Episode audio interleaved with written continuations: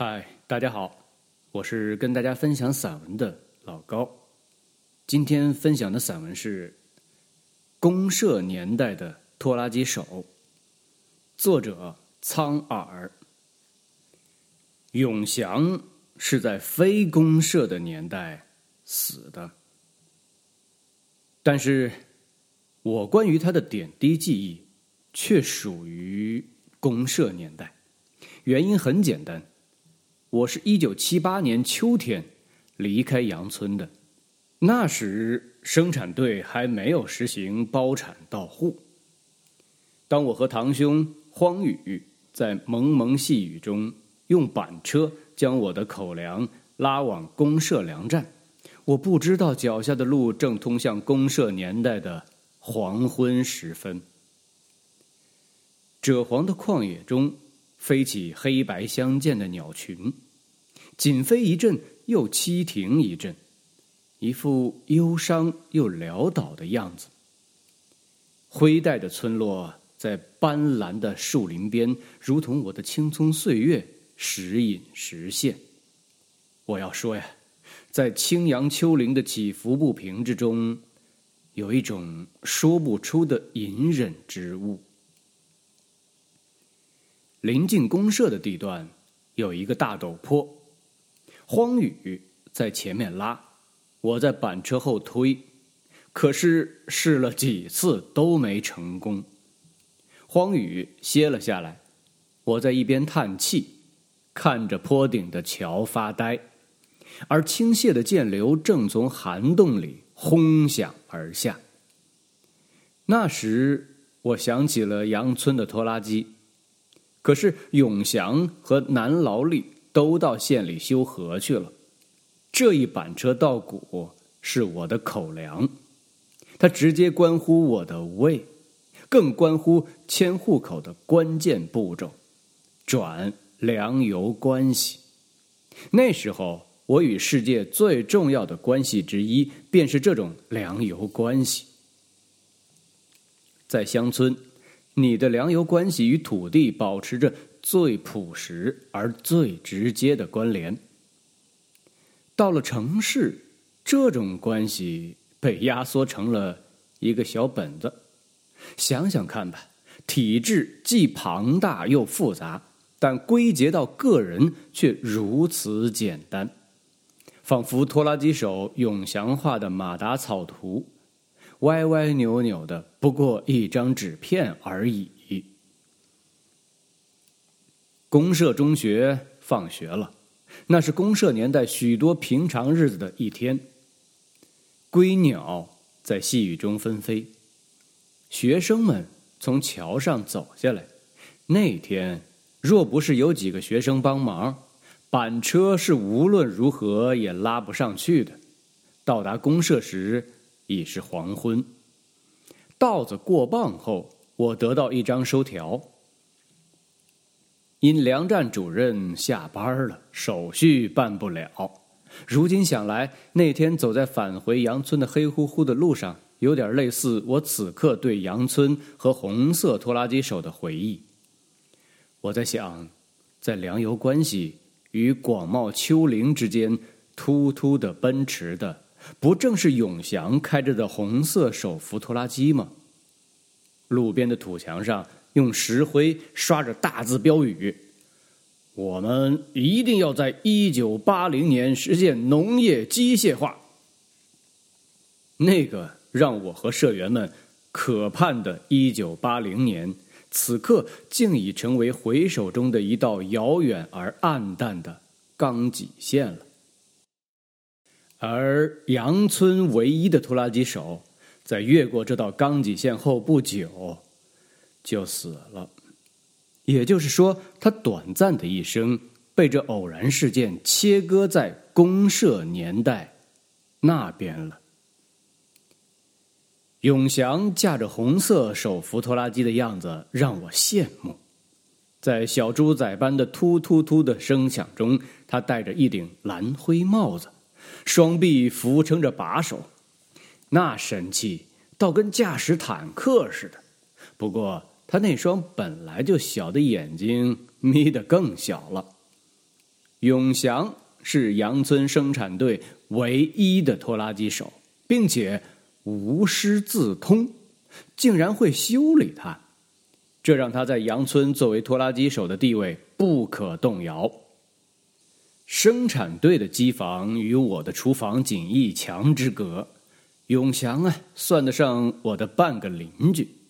事实上，这一排合六间结构的队屋却开了三个门：西头三间一个门包括粮仓、会议室和我的居室；中间一个门是厨房，东头一个门是拖拉机房。隔墙被打掉了。成了一大间，这些房子都没有天花板，直通房梁和瓦顶。永祥家就在队屋后面的土缸上，那儿树木繁生，杂草疯长。永祥的母亲死得早，后来有个逃荒女携两个女伢流浪到这儿，永祥的爸爸就收留她做了老婆。女伢长大后。老大嫁给了生产队长，老小跟永祥一同长大，长得蛮好看。永祥喜欢这个妹妹，但兄妹关系成了一道障碍，后娘也不曾松口。我下放到那儿时，永祥的大事儿还没有敲定，不过很快就定了。结婚那天，我去永祥家喝了喜酒。那是一九七六年底，正值隆冬，外面刚刚下过一场大雪。喜酒吃到一半忽然有人喊：“狼来了！”引得宾客一齐拥到屋檐下。外面什么也看不清，隐约可见的是白皑皑的田野、粗牛绳般的大路和富有质感的丘陵上没如锅底的夜空。你们快看，狼跑到河边了。新郎官说：“他似乎真的看见了狼。”永祥以前脾气很坏，在家里动不动就摔东西，但是娶亲以后变了，他逢人就笑。乡村女人的存在，犹如那些低垂的柔和的八毛花，散发着温静的清光。使得堤岸的土屋里不太黑，也不太寂寞了。永祥非常能吃苦，尤其双抢季节，他是最忙的，也是最累的。拖拉机超负荷耕作是最容易坏的，如果自己不会修，就得搞到十几里外的公社农机站去，而这将耽误晚稻插秧的宝贵时间，因此。每天永祥从田里回来后，都要检修机子，一直忙到繁星满天时。我有时待在边上看他鼓捣机子，现在我才懂得，红色手扶拖拉机是公社年代最复杂的事物之一。至少，我至今仍未将它研究透，尤其是它内部的气缸如何运行。且何以产生如此狂热的能量？想想看呐，当时按政策，我是可以不下放的，因为我拿到了病免证书。可是我还是来了。我想，我也许就是奔着红色的他来的。但即便它再复杂，永祥也能将它拆卸下来，然后再组装上去。不过此刻。永祥的脸上已经分不清哪儿是眉毛，哪儿是眼睛了。有时媳妇儿送饭到机房来，他就赶紧用纱布胡乱开脸，结果反成大花脸了。我说：“永祥，你唱刁德一用不着化妆了。”每到冬闲时，大队领导也组织各队演戏，白毛女、沙家浜。一度是保留节目，哈哈，那你唱胡传魁，我烧锅的唱阿庆嫂。永祥蹲在地上说：“你俩说谁？哪个是阿庆嫂？”永祥媳妇儿大惑不解的问。于是我和永祥都笑起来。我说：“海林，你问黑格尔吧。”春天插秧时，大家在一起说笑话。我随口送给永祥一个绰号“黑格尔”，他坚决不认可。于是他给我也带了一顶高耳机。但是插田的社员都喊他黑格尔，其实他们都不知道黑格尔是谁，是哪国人。他们只觉得这个名字好玩，念在嘴里挺滑稽的，与荷花。狗子之类的土味名字不同，再加上“黑”字跟永祥也挂上钩，于是这个绰号就传开了。但是永祥一直不认可，可是他越是反对别人喊，他们越是喊。说实话，那个年代的乡村值得一笑的东西实在太少了。高尔基对当时的国人来说并不陌生，学生们大都会背诵海燕，而黑格尔因被视为马克思主义两大来源之一，与我早已如雷贯耳。不过，在七十年代末，黑格尔与红色拖拉机手粘连在一起，终归不伦不类的。如今看来，还有点儿。后现代的味道。我听说永祥死了，是在他死了几年之后。那时候公社已改成乡了。我有一个亲戚搬到乡政府开小店儿，他有一次到安庆来进货，闲谈时便无意中提到这事儿。永祥到底是怎么死的呀？我问。怎么讲呢？他自己把自己压死了。他说：“永祥还跟过去一样起早摸黑的忙碌，仍然开手扶拖拉机。不过他干的是跑运输的活儿。那天他载着一车石头，在下陡坡时发现车子有问题，便刹住车，钻到车肚子下面去检修。谁知道啊？”这时，车子突然朝下滑行，轮子从他头上碾压过去。是不是桥下那个陡坡？我惊讶的问。是的，他要是在轮子下头垫块石头就没事了。永祥呀，太大意。他说：“当年我和荒宇拉板车爬不上去的。”也是这个陡坡，那是三十二年前的一个细雨蒙蒙、渐流轰鸣的秋之黄昏。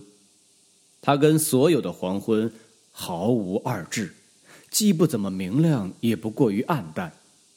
阴影就像一种多余的附生物，攀缠于那些已经存在了多少年的植物和岩石上。一切都静悄悄的。仿佛万物在聆听自己的生活，而死者在聆听他们的生存是怎样被生者延续的。如今，在青杨丘陵的一派青松中，必有一个长满青草的坟包是永祥的；必有一个墓碑是属于这个平凡的红色拖拉机手的。他自己把自己压死了。头一回听说世间有这事儿，简直像一个关于悖论的预言。从通常逻辑讲，驾驶者在自己的车轮之上，他可以压死任何人，唯独不可能压死自己。但这被我视为铁定的逻辑，却被真实的生活颠覆了。记得那年我临走前第二次到粮站办手续，还跟肥头肥脑的站长吵了一架。当时他在开会，我跑到会场找他出来，他非常不高兴，那臃肿的面部表情在告诉我：“你算老几，敢到书记开会的现场叫老子？”我说：“昨天找你不在，不然早办好了。”他挥着手臂发火了：“这能怪我吗？只能怪你，你来的太迟了。”这是公社年代那个风起叶落的黄昏留给我的最后印象。他已失去了当初要把众生吞下去的强烈光芒，他彻底衰落了。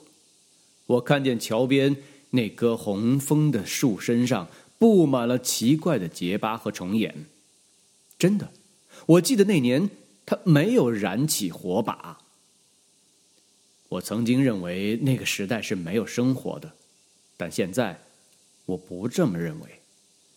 我懂得人的生存。远比一切政治定论要复杂的多，也坚韧的多。当然，那种乌托邦实验让两代人付出了代价。那是一个纯洁的近乎病态的年代。其实，在那纯洁中，既含有难得的朴真，也植入了迷茫和纷乱。三十年后。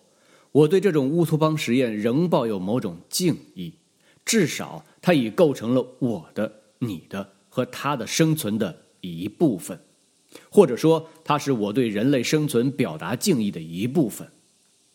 在它渐行渐远而变得更加暗淡时，反倒能瞥见一点烛亮。当年我是逃出羊村的，如今我回首时。我和永祥的青葱岁月，有一部分是长在一起的。黄昏永远似曾相识，却从未停止过重临这个世界，以及每个蝼蚁般卑微的个体生命。在我的记忆中，那丘陵地段波浪般的或黄或绿的钢脊线上。必定会升上来一辆红的像火的手扶拖拉机，然后它缓缓的下降，下降，直到它像枫叶一样飘落到布满阴影的土缸下面。我再也看不见它了。土道旁那一片结满霜子的乌桕树，仿佛逝去的年代，而翁郁的荆丛则更像一个令人疼痛的。语言。感谢您的收听，我们下次再见。